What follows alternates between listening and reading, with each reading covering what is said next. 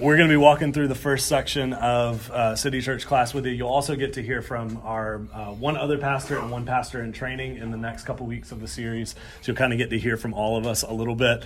Uh, but important things first. I already mentioned the coffee and the donuts.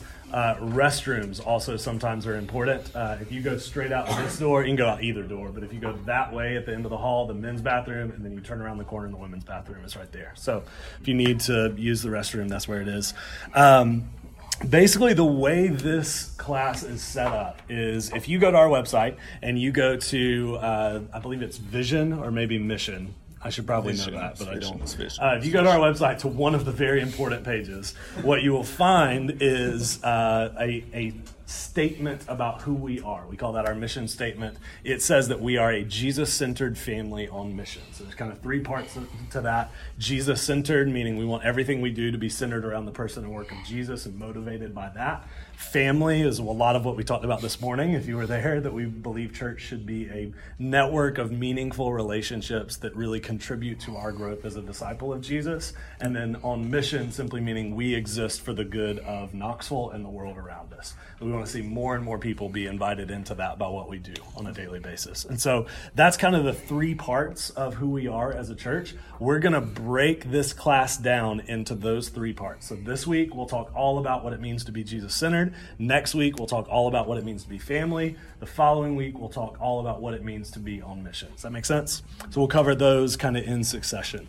Um, it's designed to give you a picture of who we are as a church. Uh, at the very end of the class, if you decide to, you can become a member. And so basically, what you will do is you'll read through, uh, look at your booklet on your uh, table, by the way. If you flip all the way to the back, I believe, not all the way to the back, most of the way to the back, uh, there is a, it says membership covenant on it. Um, at least I think it's there. Yep, there it is. It's got bullet points on it. Um, that is basically if you decide to become a member, that's what you're signing up for. We want to make sure that that's really clear to people. Uh, and so if you read through that, that's kind of what you're saying uh, you agree to when you become a member of our church. So feel free to give that a read. Basically, we'll be hitting on most of that as we work through the class. If you're curious about any of it, there'll also be plenty of opportunity for you to ask questions. But that's basically what you're saying if you decide to become a member. But as I've been mentioning on Sundays, uh, you do not have to become a member at the end of the class. You might be here just because you're curious about things, you want to ask some questions or whatever. There's no pressure to become a member at all. But at the end of the class, there is the option too. So you can elect to become a member if you'd like. Um, couple more things. So as we go through there, uh, there's fill in the blanks for each week. Uh, you don't have to fill those out. Somebody, Ryan was asking earlier, like, should you go ahead and guess what all of them are? And I was like, yes, guess what all of them are. And then if you get 60% or above, you get to become a member. If you don't, sorry, you know, you just wasted your See time. you next week. But basically, what those are, I just know for me, especially because this class is in the afternoon, I hit that mid afternoon lull where I like, very much want to fall asleep. So I'm going to try not to do that as I teach the class. That may be the case for you as well. Those blanks are just there to help you remember stuff and to help you not fall asleep. So feel free to follow along with those blanks or not, whatever you want to do. Uh, but we'll just be working our way through those each week and it might give you a way to help focus in this afternoon lull. Um, very last thing is that uh, each week, basically each week, what we'll do is have about 45 to 50 minutes of teaching, uh, and then the rest of the time is just devoted to Q&A. So any questions that you have, if we work through this stuff and you're like, man, I want to know more what they meant by that, or when they said that, what exactly were they referring to exactly? Or if you've just got questions in general, it might not have anything to do with the stuff that we say during this class. It may just be things that you're wondering about when it comes to our church. We want you to have every opportunity to ask that. So no question is a stupid question. We promise to try not to have stupid answers. We will try to be informed. But any questions you have, jot them down in the margins as you go, write them down somewhere. And then the last half, really as many questions as you guys have, we will devote the end of each week to that. Make sense? Okay, so Marcus is going to kick us off by answering the question what is the gospel? Yeah, so Kent kind of already said it. The first piece of our identity as a church um, is that we are Jesus centered. And when we say Jesus centered, we're referring to the gospel. And as a church, we want everything we say and do uh, to kind of be centered around and driven by the good news of the gospel. And really, the two other pieces um, of who we are, family, and mission are all a result of this gospel. So that begs the question what exactly is the gospel? Because it seems like a very important thing to kind of get off right at the bat, right? So, who knows what the word gospel means? That was too quick. That was too quick. Someone else? Anyone else? too quick. No, exactly. That's exactly. that's exactly what it is. So yeah. So at a basic uh, level, the word gospel simply means good news. Simply means good news. Now, the English origins of the word are from go or God, meaning good, and spell meaning story, message, or news. So before Christianity is a philosophy or a way of life or even a religion, it's first an announcement. It is first an announcement. So, what exactly is that announcement? Well, first, to understand that and how the gospel announcement is good news, you need to understand the situation we're kind of in that requires uh, this good news. So, let's start talking about sin. So, according to Scripture, we live in a good world gone bad. That should be the next blank there on your page. We live in a good world gone bad. So, God designed the world to work uh, in a certain way. He, he designed everything just as it should be in the beginning. That's the story that we get in the beginning of Genesis. There was no suffering, there was no pain, there was no crime, there were no Kardashians in the beginning. That everything just worked exactly like it should work. Relationships were right the the earth itself was right. Everything was working just the way it was designed to work. But as the story goes, things did not stay that way for long. Before long, human beings sin against God. That's the language that the Bible uses. Now, we have to pause here and talk for a second about what sin is and what it isn't. When most people hear the word sin, they think something I'm not supposed to do I think that's most people's operational understanding of the word sin. Something I'm not supposed to do. And while that's not technically wrong, it's also not complete. It's not a full understanding of sin. It's not the understanding of sin that we get from the scriptures. It's actually much more nuanced, more complex than that. So if we're going to understand why the gospel is good news, we need a fuller understanding of what sin is. We need a fuller understanding of what sin is. So, first, sin is not just a breaking of the rules. Sin is not just a breaking of the rules. Uh, another way of saying that is that sin is not bad because it's against the rules. Sin is against the rules because it's bad. And that's actually, there's a, a, pretty significant difference there between those two ideas. Sin is not bad because it's against the rules. Sin is against the rules because it's bad. So, God did not just arbitrarily come up with a list of things that he decided would be off limits. That's not how it worked. He didn't just decide, you know, this thing and this thing and this thing seem fun for human beings to do, and so I'm going to say that they're off limits to these people. Rather, God designed the world, like we just said, God designed the world to work in a certain way, designed it to function in a certain way, and He knows that there are certain things that break that good design that actually break down the ability of the world to function the way that it should.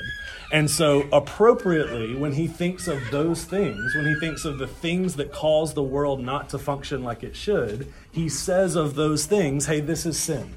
Because it breaks down the ability of the world, world to function. So, uh, this has been a while ago, but when we first moved to Knoxville to start the church, uh, my son was six months old and at the time, we spent so much money every month trying to find toys that he would like to play with.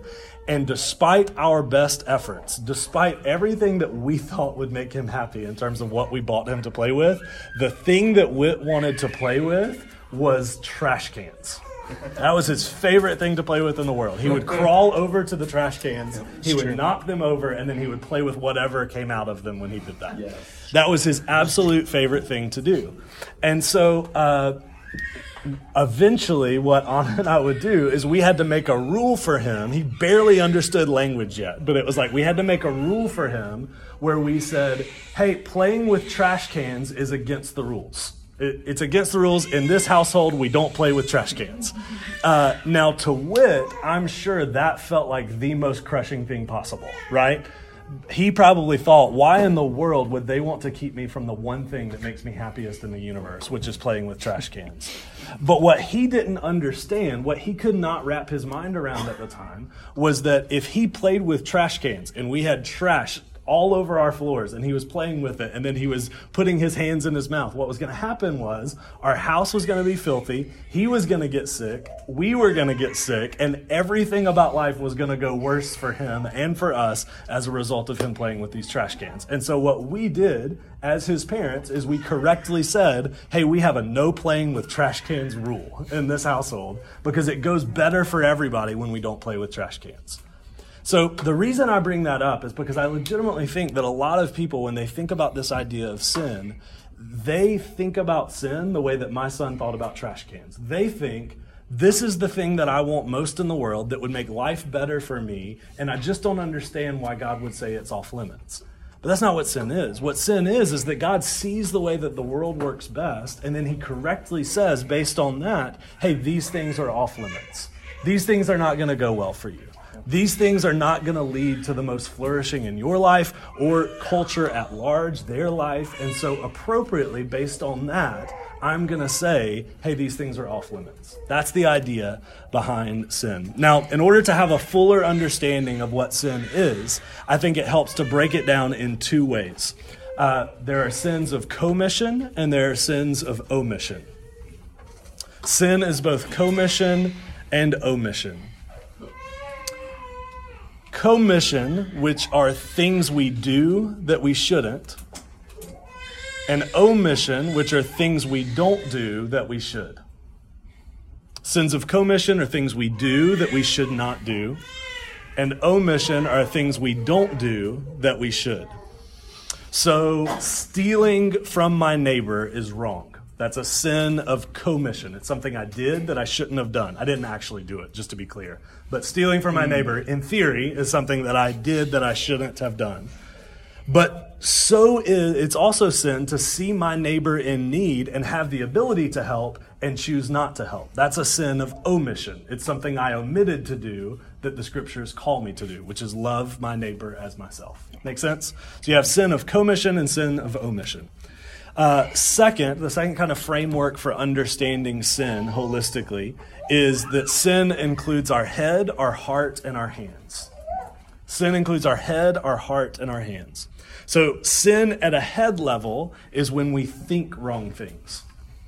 Sin at a head level is when we think wrong things. Sin at a heart level is when we love wrong things. And sin at a hands level is when we do wrong things. So, just to understand how this plays itself out, take the sin of lust, for example. At a head level, it is wrong to have thoughts of intimacy with someone you are not married to. That is lust. That's a, that's a sin at a head level. At a heart level, it is also wrong to be in a frame of mind where you love and consistently long after intimacy with somebody you're not married to. That's sin at a heart level.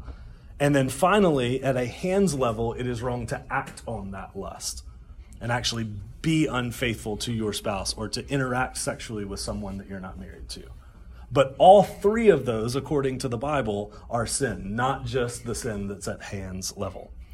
So, for just a little bit, let's talk about what sin does exactly. Why is sin bad? Why is it off limits? I think there's at least three reasons for it. First, sin breaks relationship with God. It breaks our relationship with God.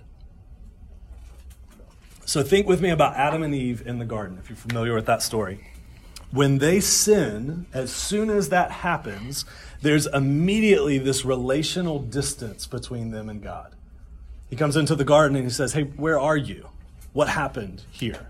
There's immediately this distance between them and God. It says they hid from God after they sinned, Adam and Eve did. Because they sinned, things got awkward, things got tense. The relationship was broken between them and their creator. They weren't right anymore. That's because sin, by its very nature, separates, it breaks relationship with God. Second, sin also breaks relationship with each other. Sin also breaks relationship with each other. So sin doesn't just break our relationship with God, it also inhibits our relationship with one another. So when God comes to find Adam and Eve in the garden and he says, Hey, what happened here? Why did you eat from the tree I commanded you not to eat from? Uh, what immediately does Adam do? He blames his wife, right? It's like the first sitcom ever, right? So the first thing he does is say, Well, actually, it was the woman you put here with me, God. So it, it's kind of her fault. And if I'm honest, it's a little bit your fault too, God, because you put her here to be with me. So immediately there's this broken relationship between Adam and Eve, not just between them and God, but also between them and each other. Sin has broken their relationship with each other. And then lastly, sin breaks God's design for the world. Sin breaks God's design for the world. So, because sin is now a part of our reality, the world does not function like it was meant to function anymore. Because of greed, a lot of the world lives in poverty. Because of an obsession with sex, the sex slave industry exists in the world. So sin doesn't just affect us and our relationships with God, it doesn't just affect us and our relationships with each other, it also breaks down God's good design for how the world was ought to function. So, why don't, Marcus, you talk a little bit about what the gospel is and what the gospel does in response to all of that? Yeah, so hopefully you're kind of beginning to see how sin really disrupts a lot of things. It, di- it disrupts the human condition. Um, so, pretty much all of the brokenness we experience uh, in our own lives and in our world is a result of sin. And that's precisely where the good news of the gospel comes in. Um, though God had no obligation to do so, He chose to set in motion a plan to unbreak everything that we broke. Um, and the way He does this is by coming to earth as the God man Jesus. Now, Jesus came to earth um, and lived his entire life without committing any sins. No sins of commission, no sins of omission, no head level, heart level, or hands level sin. He walked among us perfectly and sinlessly.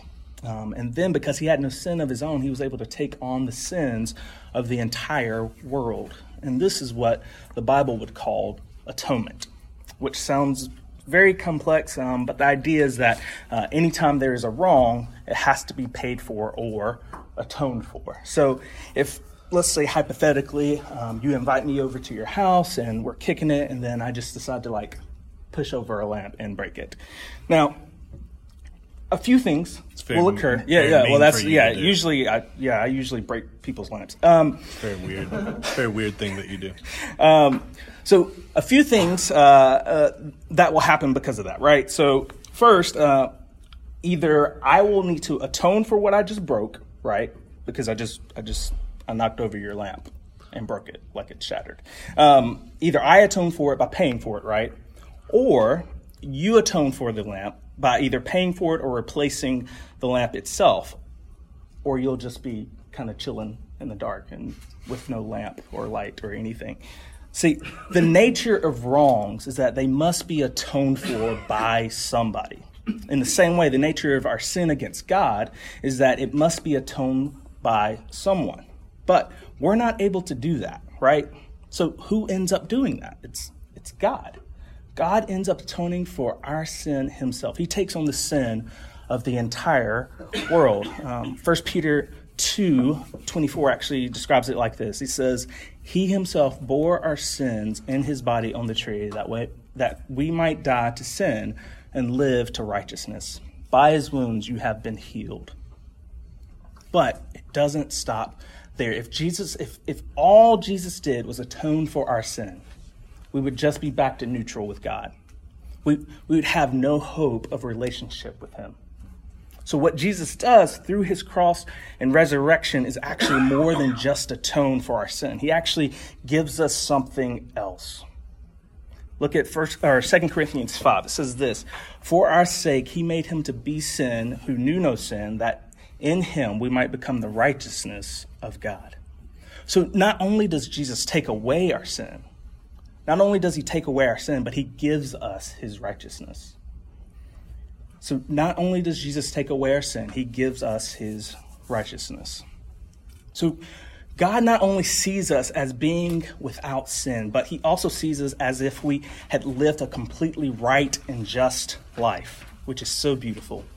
Jesus gives us his perfect performance.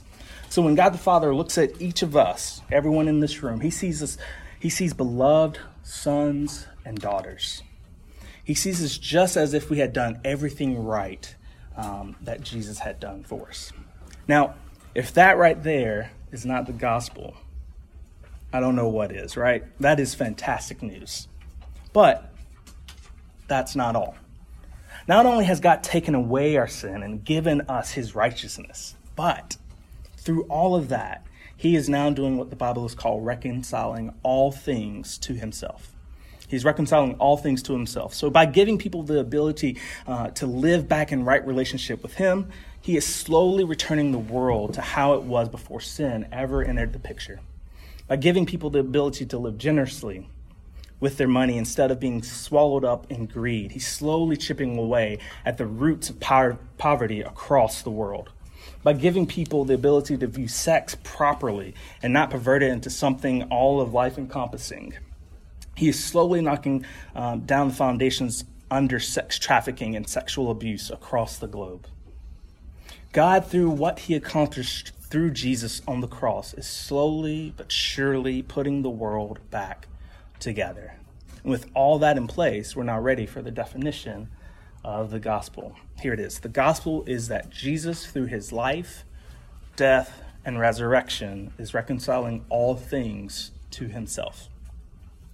Jesus, through his life, death, and resurrection, is reconciling all things to himself. Now, the two different pieces of that are very important. The gospel is both the life and death and resurrection of Jesus and him putting back the world um, together through that. Both are important. If you, if you view the gospel as only being about the life, death, and resurrection of Jesus, Christianity tends to be only a personal, individualistic relationship with God with no real implications for the world around us. And if you view the gospel only as Jesus putting the world back together, you have a plan to engage the world, yes, but without any real power or substance for dealing with the main problem in the world, which is sin. Um, so you need both. So Jesus, through his life, de- death, and resurrection, is putting the world back together. So, with that kind of in place, now that we have an understanding of what the gospel is, uh, I don't know about you guys, but something that I have noticed, especially here in the Bible Belt, here in the South, is that people often confuse the gospel with something that we might just call religion. Those are actually different things at their core. I can't tell you how many conversations I've been in where people have an objection to Christianity, but when I actually get them to explain more of what they object to, it's actually that they just object to religion of some sort. It's it's not the gospel at all. It's actually something altogether different. So, so much of people's objection to Christianity has more to do with an objection to religion, I think is the blank on the page. So, if we are going to be able to love the city of Knoxville well, if we're going to be able to tell them about the good news of Jesus that we just unpacked, then it becomes crucial that we learn how to distinguish, how to discern between the gospel and religion how to actually understand the difference between those two things. And I will say the most obvious form that religion tends to come in here in the South is something we'll call self righteousness. And Marcus is going to walk us yeah. through what that is. Yeah, so to understand the difference uh, between the gospel and religion, let's first look at uh, one of the classic parables Jesus tells about it. Turn to Luke 18. I don't know if that's, is that in the, is that in there? No, maybe not. Uh, Luke 18 9 then. can open your Bible apps, however works. Uh, I can also just read it. Uh, he also told this parable to some who trusted in themselves that they were righteous um, and treated others with contempt. So, that in a sentence is how Jesus defines religion trusting in yourself or something you've done, um, that you're righteous and treating others with contempt. Jesus defines religion trusting in yourself, that you're righteous, and treating others with contempt. Verse 10 says, Two men went up into the temple to pray, one a Pharisee and the other a tax collector. Now, the Pharisees were the religious elite of the day. The tax collectors were kind of the thugs, um, sort of like the modern day slumlords. Verse 11 The Pharisee, standing by himself, prayed thus God, I thank you that I'm not like other men extortioners, unjust, adulterers, and even the tax collect, even uh, even like this tax collector. I fast twice a week. I give tithes of all that I get. Wow, that is very. um, so the Pharisee starts praying, um, and in his prayer, we kind of get a window into how he v- views himself, right? Like, what's the first thing he prays for? Or what, what's the first thing he does in his prayer? He praises himself. Yeah. So he points out, uh, yeah. It's hilarious. Sorry, I'm just laughing at how how crazy he is. Um, first, he points out that all the people uh, he thinks he's better than, right? Like he's like, hey, like look at me, I'm so great, I'm the best. Um, I mean, I'm not perfect, but I would never do what that person did. Like I would never do what so and so did. And then he explains why he thinks he's better than all of those people, and he submits his what's his spiritual resume, so to speak, right? The Pharisee's identity is completely built on his own accomplishments, which means he looks down his nose at anyone who doesn't have the same list of accomplishments. And what's more, he is under the impression that God's affection towards him can be won by good works, can be won by his good works, his righteousness. Verse 13, it says, But the tax collector standing far off wouldn't even lift up his eyes to heaven but beat his breast, saying, God be merciful to me, a sinner.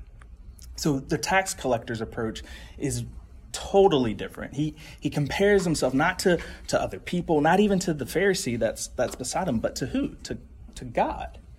He is fully aware of his lack of spiritual resume to submit to the Lord. So he doesn't submit one.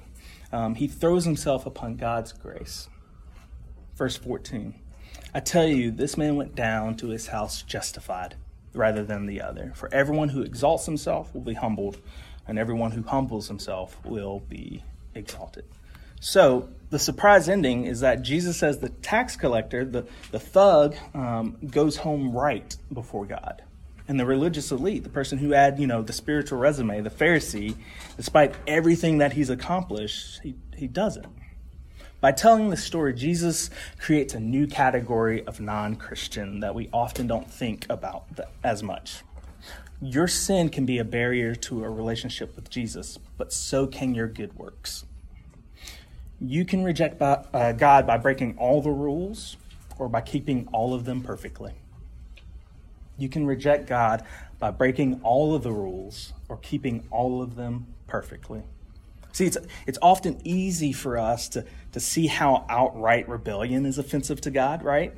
And sometimes more it's it's sometimes more difficult to see that our religious activity, the things that we do, can be just as offensive. Case in point, Jesus reserves some of his harshest words for people who think their religious activity makes them right with God. See, it's it's not people that act right and people who don't. That's that's not that's not the categories we're doing, right? It's it's people who know they can't act right and people who think they can. Put another way, it's bad people. It's not bad people and good people, it's bad people and Jesus. It's not bad people and good people, it's bad people and Jesus. But religion also comes in lesser forms. What, what we might call cu- cultural Christianity. Cultural Christianity. And maybe it's not outright, I'm better than the other person, um, but more than that. Case in point, probably 75% of people in Knoxville would identify as being a Christian. Now, if you were to ask what that means, they'd probably say some version of, yeah, like I own and occasionally, you know, kind of read my Bible, and you know, sometimes I go to church. And you know what? I'm a I'm a pretty decent person. Like I am a moral person, I would say. You know, um, now that's more like religion than it is the gospel. But they think that that's what being a Christian is all about. See, religion always puts God on the wrong end of an if then framework. So if if I keep all the rules, if I do everything right, then God will accept me. If if I'm a moral person, then God owes me a good life.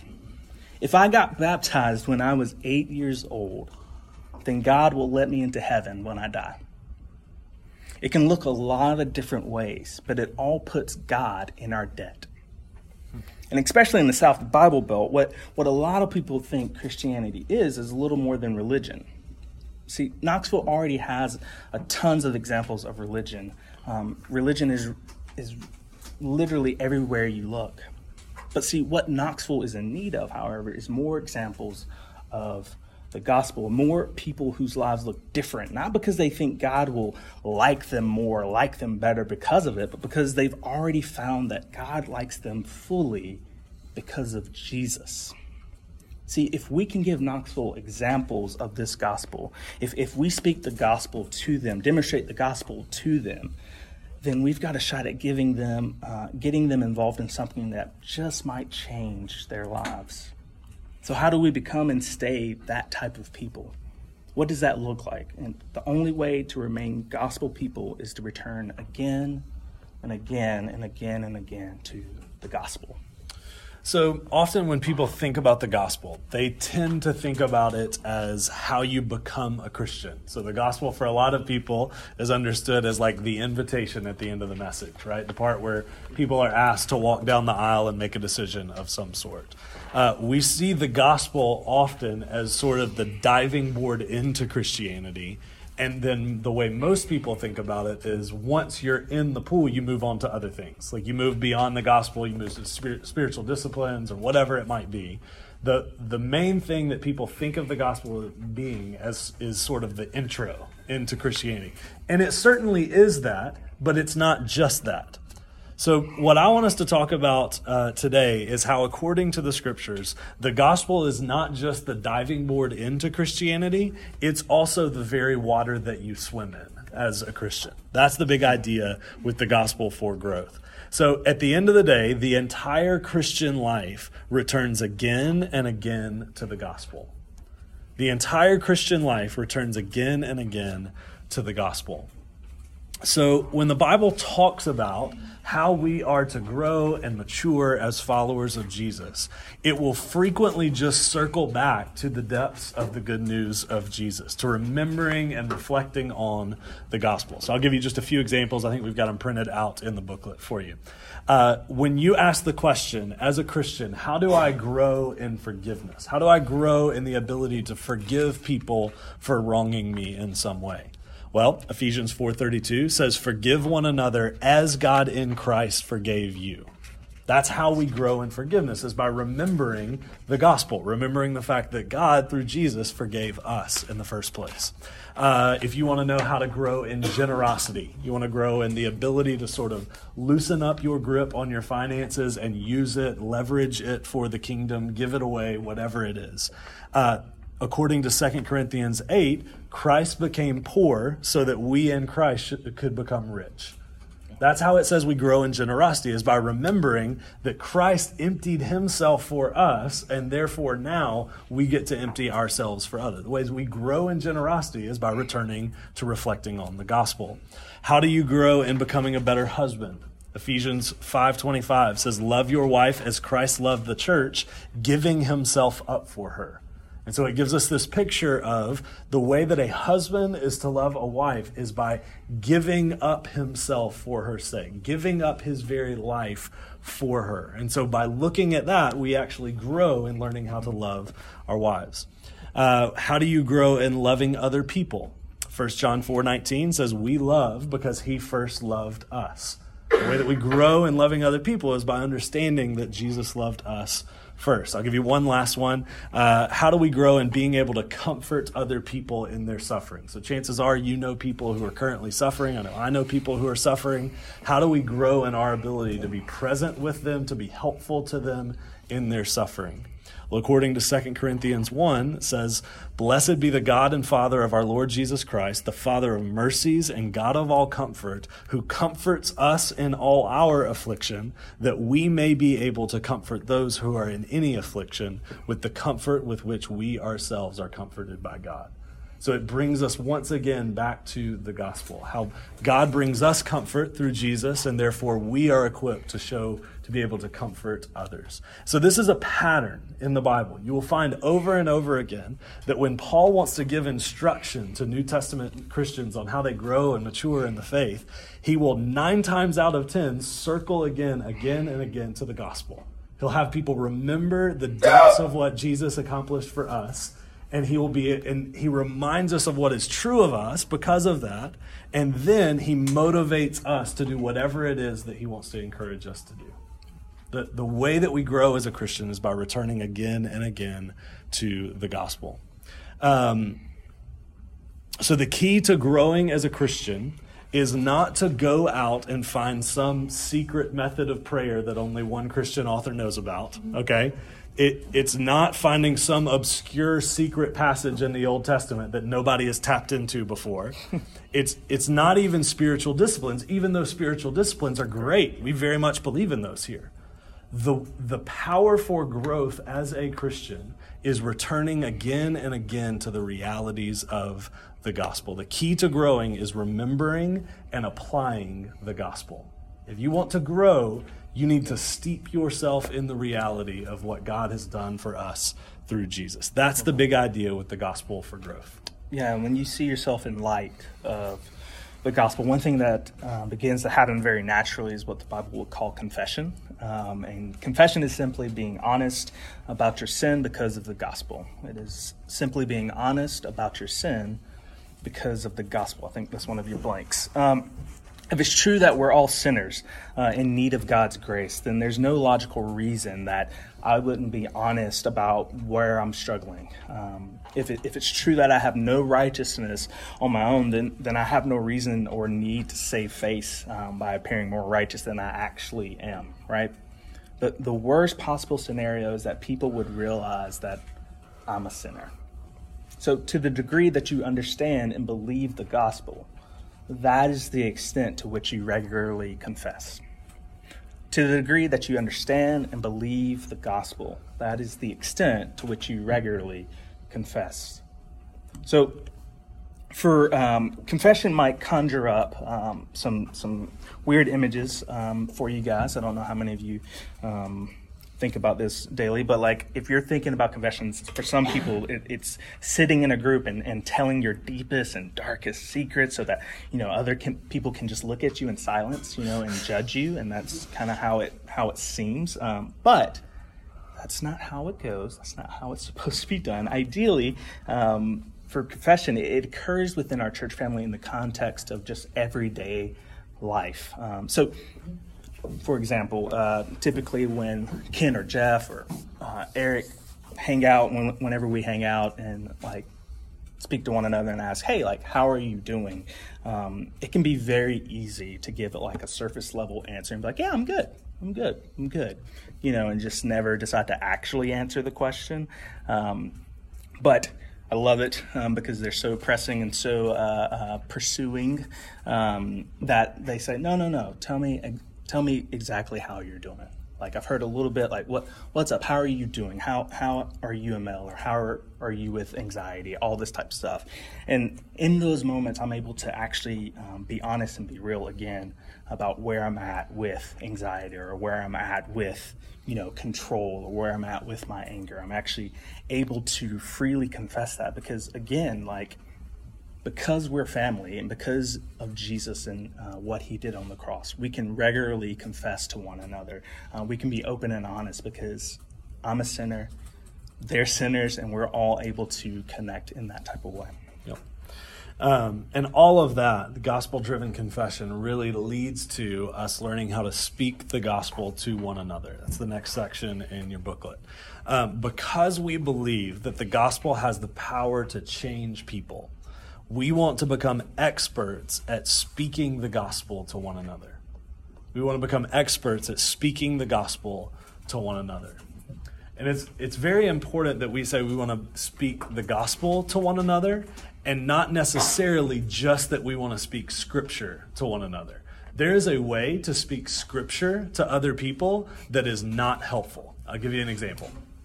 Uh, let's say somebody in your life group uh, has just opened up that they struggle a lot with anxiety. That they struggle with crippling anxiety. It could be about anything, but specifically that they are really wrestling with anxiety as a follower of Jesus. One thing you could say in response to them confessing that is that you could say, well, you know, Matthew 6 says, don't be anxious. And it's like, you, you did speak scripture, so that's a good start. It's not exactly helpful in that scenario, though, right? Because chances are they're confessing it because they know they shouldn't be anxious. So for you to just say, the Bible says not to do this, is not the most helpful thing that you could offer in that moment. So rather than just speaking facts from Scripture or rules from Scripture. What we want to become experts at is speaking the gospel to one another. So you want to be able to say something like, hey, I, I know that anxiety can be crippling at times.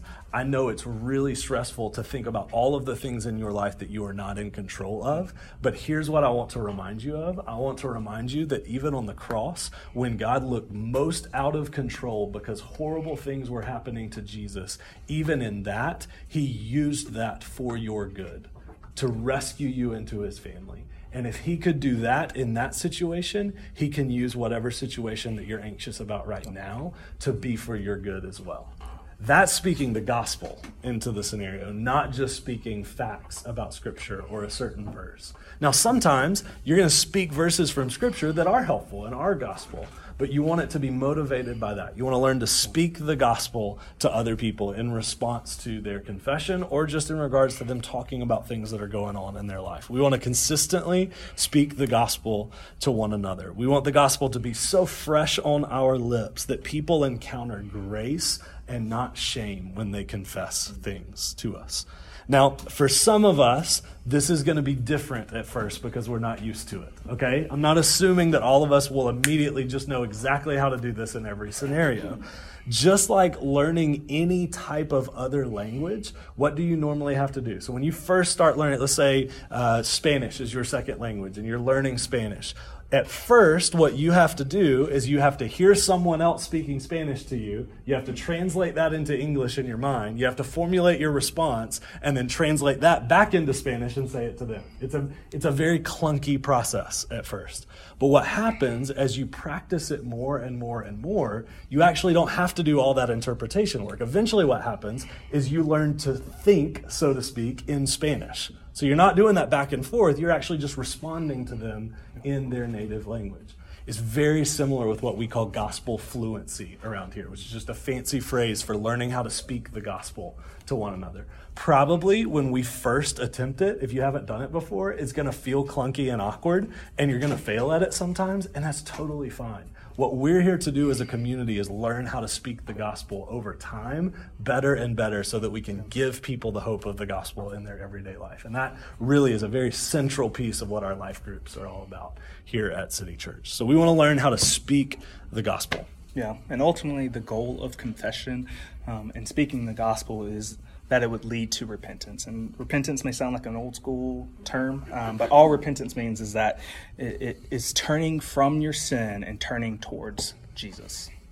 Repentance means turning from your sin and turning towards Jesus. As Christians, turning from our sin is not just a one time thing, right? Um, it's an all time thing. One theologian said it like this back in the day. It says, When our Lord and Master Jesus Christ said repent, he intended that the entire life of believers should be repentance. So, as believers in Jesus, we should be marked by repentance. If we identify as a Christian, um, our lives should be marked by ongoing repentance. And, and this should not, or this should be the norm. So, repentance includes a change of heart and a change in action. Repentance includes a change of heart and a change in action. So for the alcoholic, repentance looks like acknowledging the heart issue. Yes, the alcohol doesn't provide the life that Jesus does, as well as deciding to set up some boundaries around alcohol, right? So not going to bars alone or at all, or refusing to keep alcohol in their house, and etc. Now, for the person looking at porn, repentance looks like acknowledging the sin of lust but it also looks like setting up things in their life to remind them that porn is not where life is found. Stuff like accountability software or not being at home for hours um, by themselves without having someone actually there with them. Uh, for someone who struggles with gossiping, it looks like acknowledging that gossip is wrong but also telling people in our life, hey, like, don't let me get away with this. Don't let me get away with gossiping. Call me out if you hear me gossiping. See, it's a change of heart accompanied by a change in action. And when we repent, we show the gospel to be good news, uh, the good news that it actually is. If the gospel really is good news, then returning again and again to it is far better than anything else we're chasing after. Jesus is far better than anything we're looking for in life. When we understand and believe the gospel, repentance is the best possible thing we could do. Repentance is an act of worship. So, as we mentioned earlier in today's class, uh, being a Christian does not mean you are better than other people. I want to be very, very clear about that. Saying that I'm a Christian does not mean I am better than other people.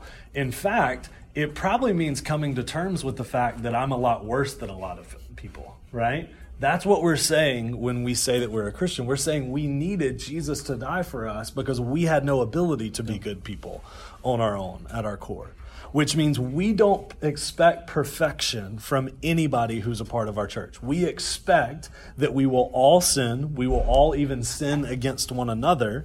But at the same time, we do expect, like Marcus just mentioned, that all of us who follow Jesus will be regularly and ongoingly repenting of our sin. Does that make sense?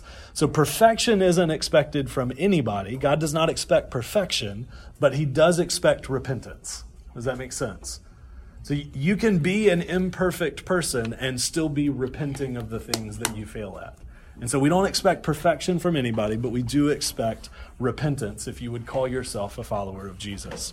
And this leads to one distinctive and we'll kind of wrap up here before we do Q&A. This leads to one distinctive of our church and that's how we deal with sin as a church family. Because the expectation in the Bible is that followers of Jesus will be regularly and ongoingly repenting of sin. We have to know what to do when a person who calls themselves a Christian, who is a part of our church family, decides that they don't want to repent of sin anymore. When there's an area of sin in their life that is obvious, it is obviously sin, it's obviously not what the scriptures would have for them, and they just decide, you know what, I'm not going to repent of this. I'm not interested in repenting of it. I'm not going to do that. I'm not going to go through that process. That is part of us reflecting Jesus accurately to the world around us, is taking sin seriously when it happens, and especially taking unrepentant sin seriously.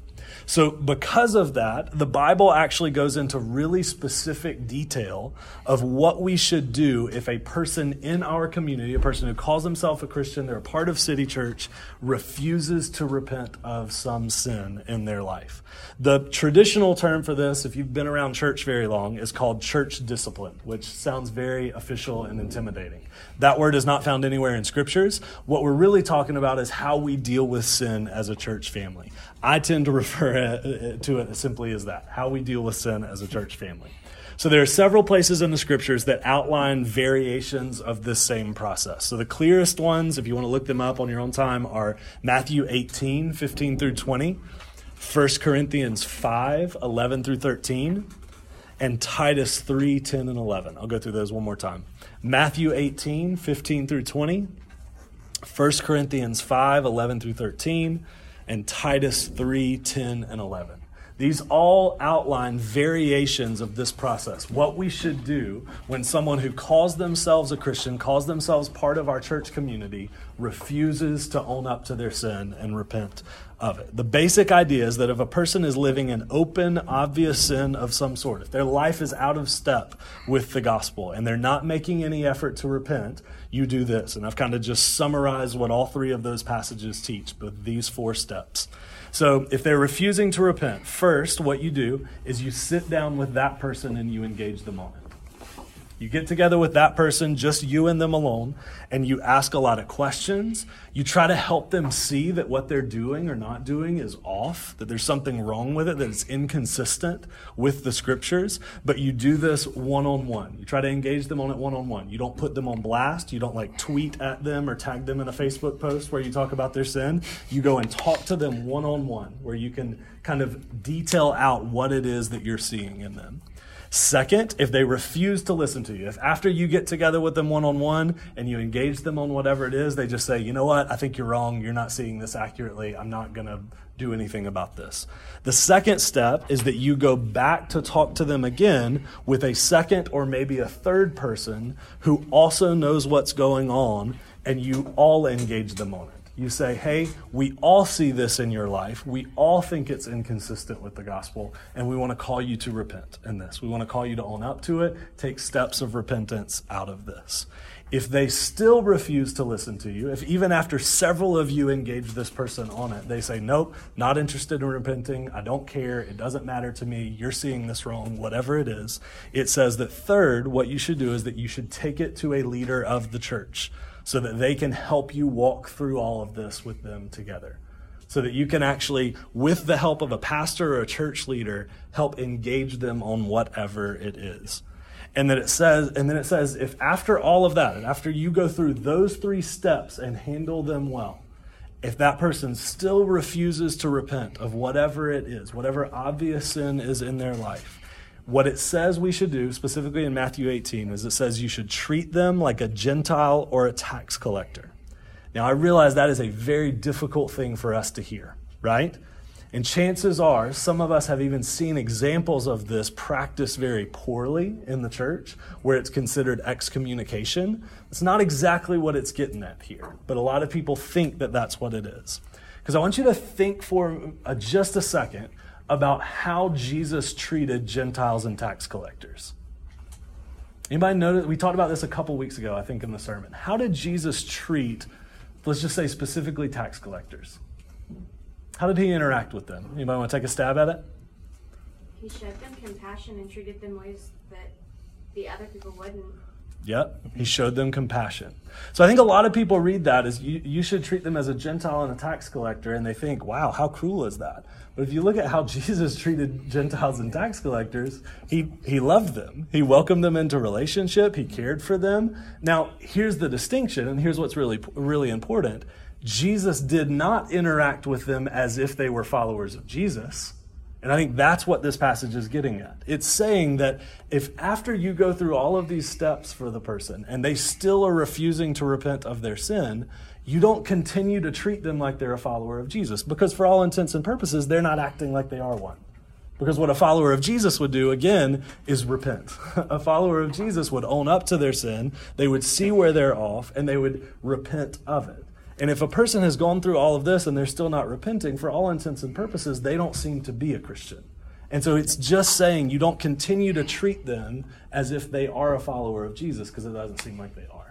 But you still show them compassion, you still care for them, you still love them, you still are in relationship with them. This is not like, I'm sorry I can't talk to you anymore. Like that that would make no sense because then they would have no connection to the community of the faith that might bring them to repentance eventually. Does that make sense? But it is saying that if a person shows a pattern of not repenting, that you treat them like what they're acting like, which is a non believer. You don't operate with the assumption that they still have an understanding of who Jesus is. Go for it. Know a lot of Christian churches, when you say about the discipline, but some of them will kick him out of the church and no longer come to the church. Yeah, I, I personally mm-hmm. don't see that clearly laid out anywhere in Scripture. So I think that would be where people are.